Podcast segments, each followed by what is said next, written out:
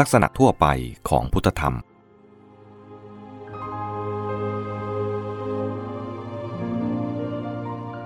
ลักษณะทั่วไปของพุทธธรรมนั้นสรุปได้สองอย่างคือ 1. แสดงหลักความจริงสายกลางที่เรียกว่ามัชเชนธรรมหรือเรียกเต็มว่ามัชเชนธรรมเทศนา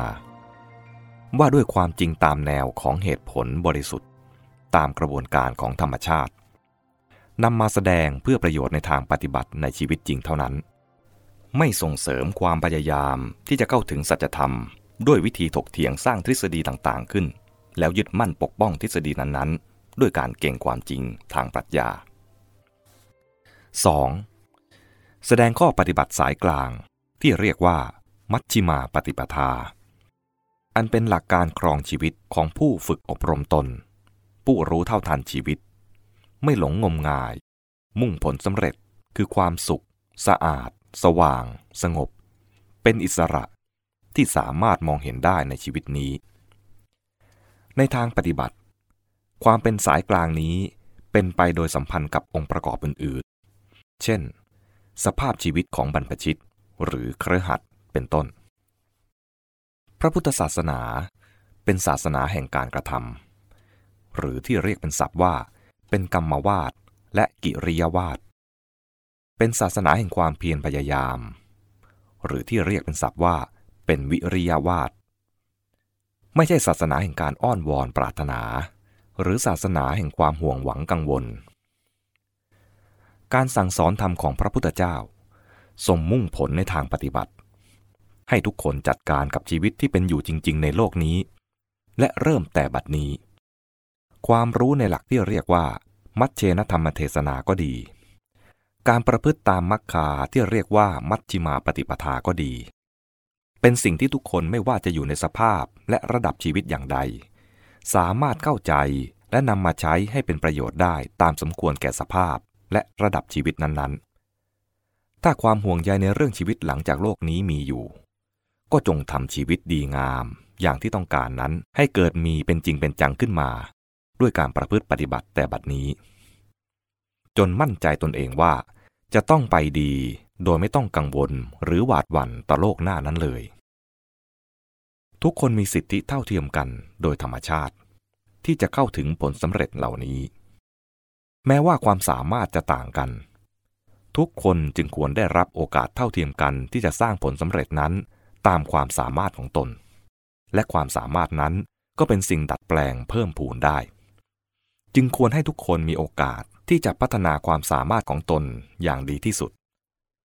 และแม้ว่าผลสำเร็จที่แท้จริงทุกคนจะต้องทำด้วยตนเองโดยตระหนักในความรับผิดชอบของตนอย่างเต็มที่แต่ทุกคนก็เป็นอุปกรณ์ในการช่วยตนเองของคนอื่นได้ดังนั้นหลักอัปมาทธรรมธรรมคือความไม่ประมาทและหลักความมีกัลยาณมิตรจึงเป็นหลักธรรมที่เด่นและเป็นข้อที่เน้นหนักทั้งสองอย่างในฐานะความรับผิดชอบต่อตนเองฝ่ายหนึ่งกับปัจจัยภายนอกที่จะช่วยเสริมอีกฝ่ายหนึ่งหากยกเอาผลงานและพระจริยาของพระพุทธเจ้าขึ้นมาเป็นหลักพิจารณาจะมองเห็นแนวทางการบำเพ็ญพุทธกิจที่สำคัญหลายอย่างเช่นทรงพยายามล้มล้างความเชื่อถืองมงายในเรื่องพิธีกรรมอันเหลวไหลต่างๆโดยเฉพาะการบูชายัญด้วยการสอนย้ำถึงผลเสียหายและความไร้ผลของพิธีกรรมเหล่านั้นการที่ทรงสอนเน้นนักให้ละเลิกการบูชายัญก็เพราะยัญพิธีเหล่านั้นทำให้คนมัวแต่หวังพึ่งอำนาจโดนบันดาลจากภายนอกอย่างหนึ่งทำให้คนกระหายทะยานและคิดหมกมุ่นในผลประโยชน์ทางวัตถุเพิ่มพูนความเห็นแก่ตนทำการเบียดเบียนชีวิตโดยไม่คำนึงถึงความทุกข์ยากเดือดร้อนของเพื่อนมนุษย์และสัตว์อย่างหนึ่งทำให้คนคิดหวังแต่เรื่องอนาคตจนไม่คิดปรับปรุงปัจจุบันอย่างหนึ่งแล้วส่งสอนย้ำหลักแห่งทานให้สละแบ่งปันและสงเคราะห์กันในสังคมสิ่งต่อไปที่ทรงพยายามสอนหักล้างคือระบบความเชื่อถือเรื่องวรรณะที่นำเอาชาติกำเนิดมาเป็นขีดขั้นจำกัดสิทธิและโอกาส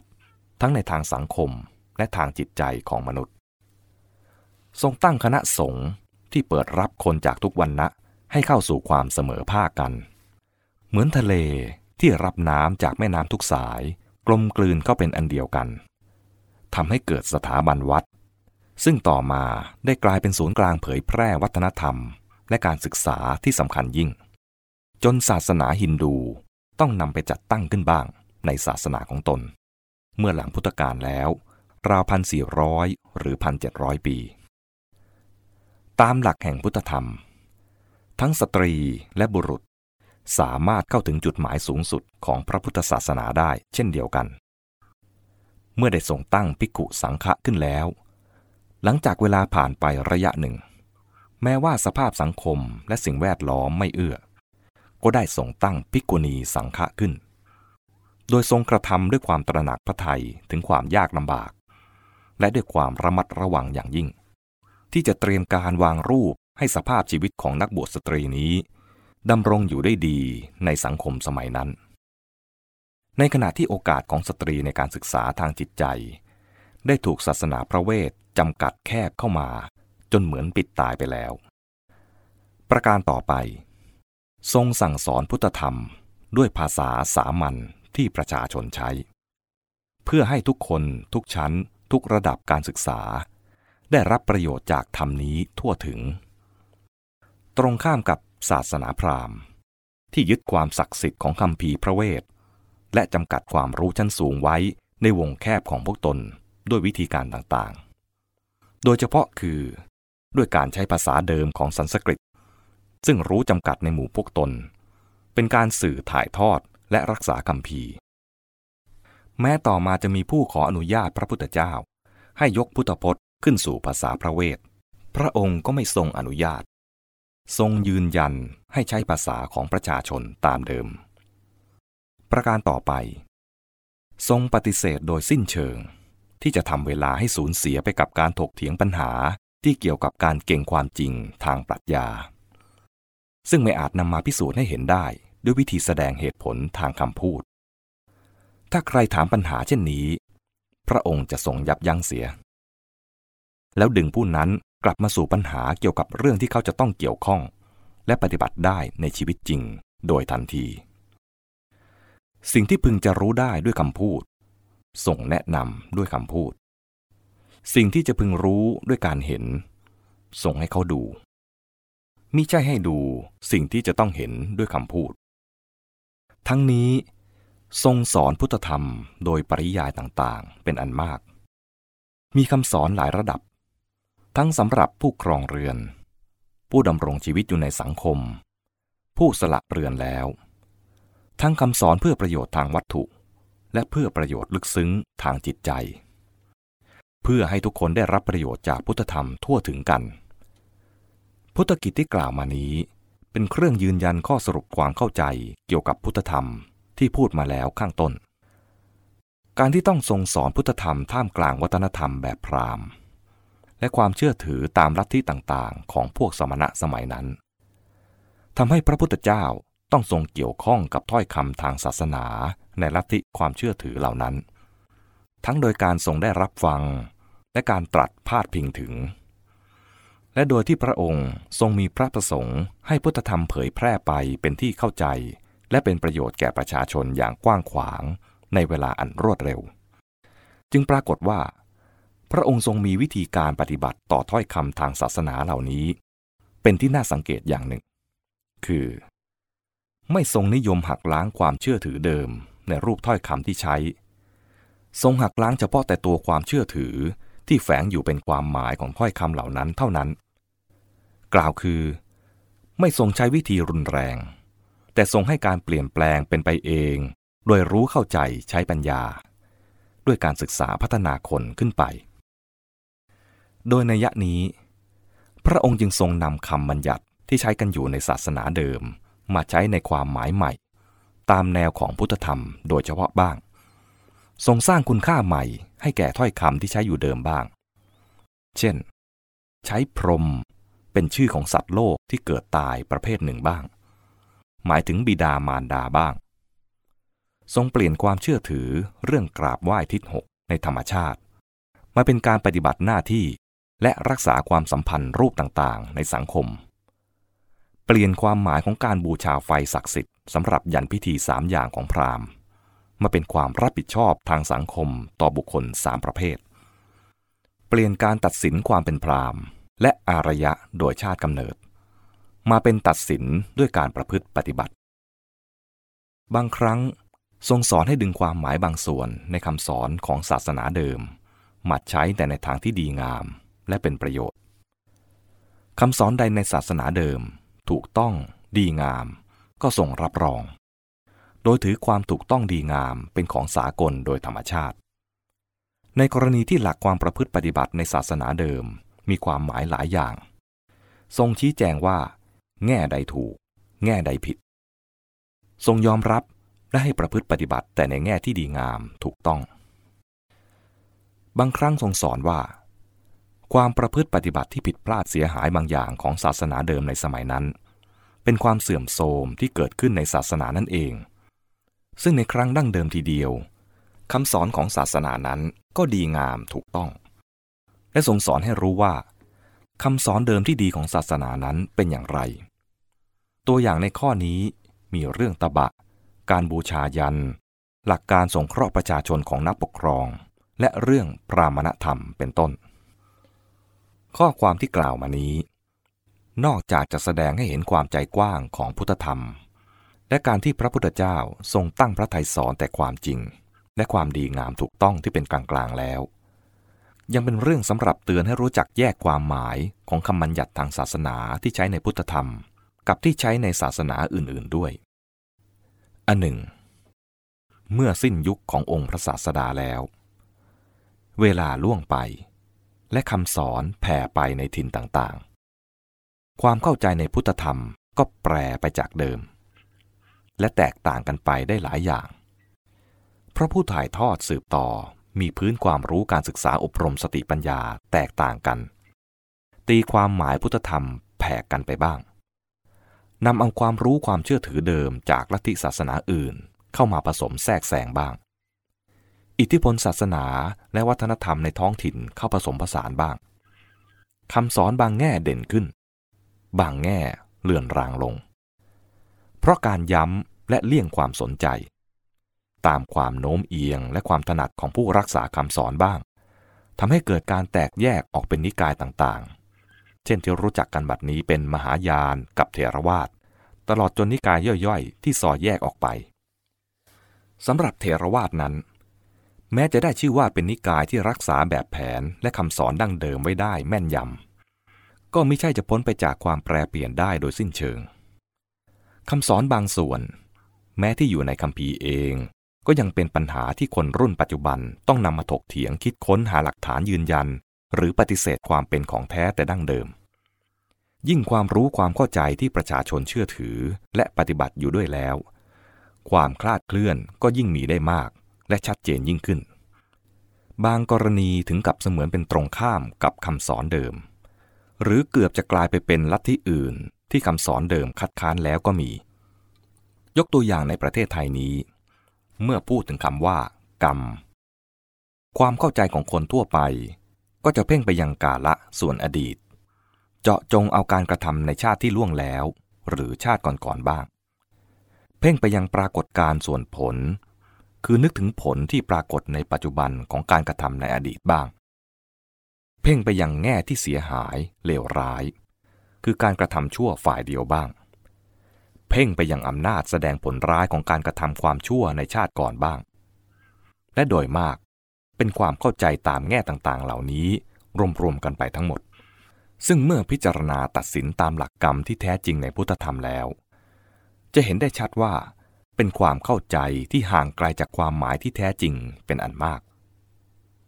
แม้ข้อธรรมอื่นๆตลอดจนคำบัญญัติทางธรรมแต่ละคำเช่น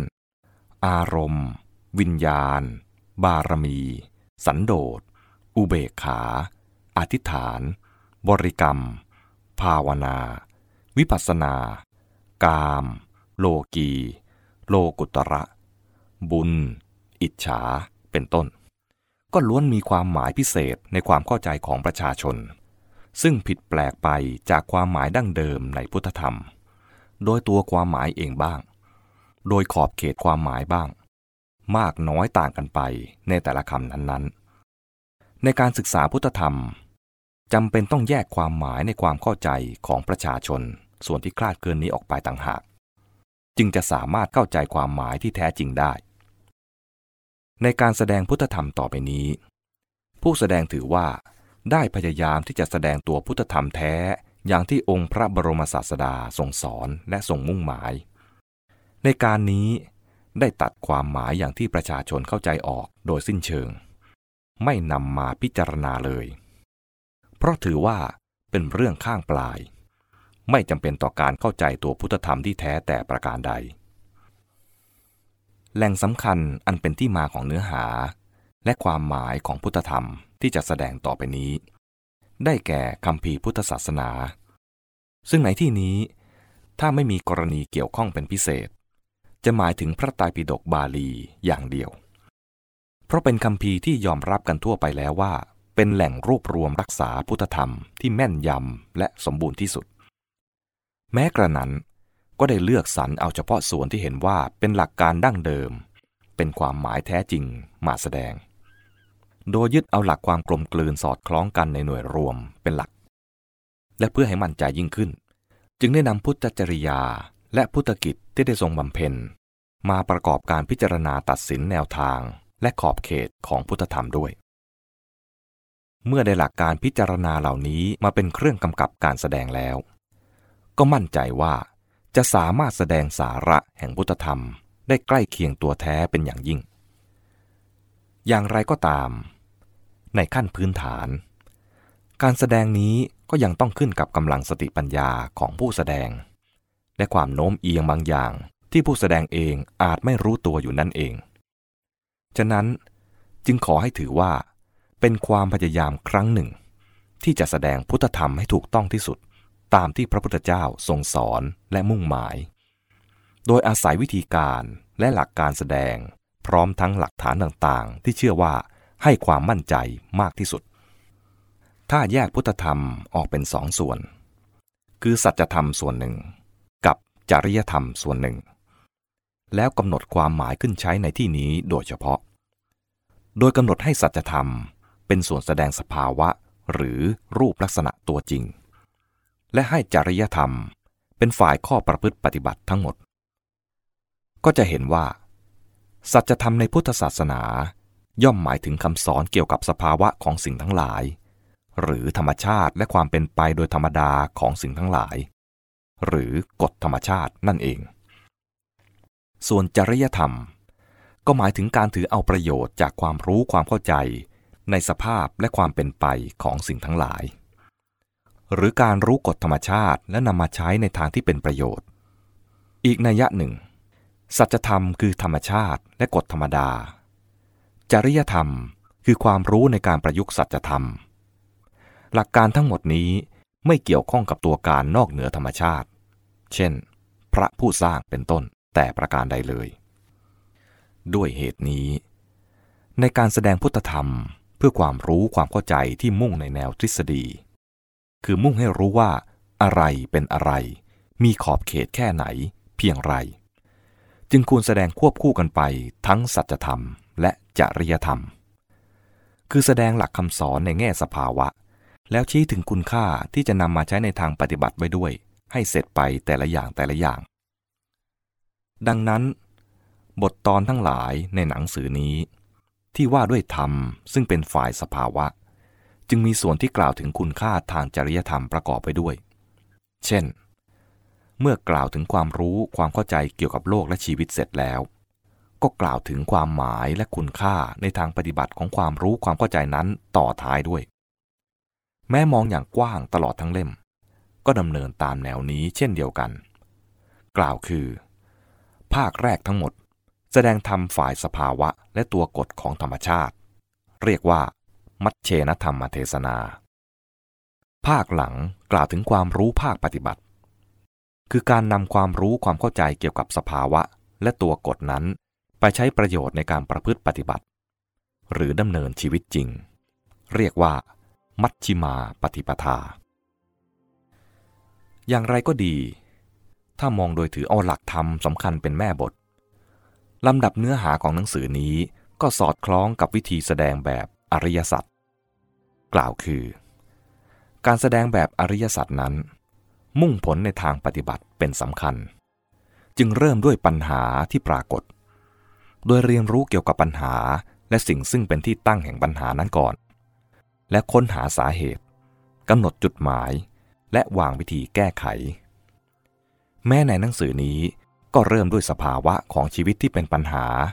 แล้วสืบสาวความรู้เกี่ยวกับเหตุปัจจัยที่ก่อให้เกิดปัญหาบรรยายถึงจุดหมายและชี้แนะวิธีการแก้ปัญหาเพื่อลุถึงจุดหมายนั้นต่อเนื่องกันไปตามลำดับโดยนัยยะนี้แม้ว่าดูผิวเผินจะมองเห็นเป็นเสมือนธรรมบรรยายแนวใหม่แต่ในสาระสำคัญแนวประพันธ์ยังคงดำเนินตามเทศนาวิธีที่เป็นของดั้งเดิมนั่นเองอันหนึ่งในบางตอนของข้อเขียนนี้ได้แสดงความหมายภาษาอังกฤษของศัพท์ธรรมที่สำคัญไว้ด้วยโดยเหตุผลอย่างน้อย3อย่างคือประการแรกในภาษาไทยปัจจุบันได้มีผู้นำศัพท์ธรรมบางคำมาใช้เป็นศัพท์บัญญัติสำหรับคำในภาษาอังกฤษที่มีความหมายไม่ตรงกันกับศัพท์ธรรมนั้นอันอาจทำให้ความเข้าใจคลาดเคลื่อนได้จึงนำความหมายในภาษาอังกฤษมาแสดงควบไว้ด้วยเพื่อไม่ให้ผู้อ่านถือไปตามความหมายที่มีผู้บัญญัติใช้ใหม่ในภาษาไทยประการที่2จำต้องยอมรับความจริงว่านักศึกษาวิชาการสมัยใหม่จำนวนไม่น้อยเข้าใจความหมายในภาษาไทยได้ชัดเจนขึ้น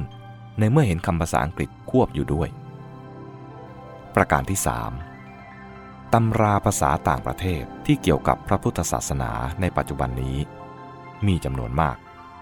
การรู้ความหมายศัพท์ธรรมที่นิยมใช้ในภาษาอังกฤษย่อมเป็นประโยชน์แก่นักศึกษาที่ต้องการค้นคว้าอย่างกว้างขวางต่อไป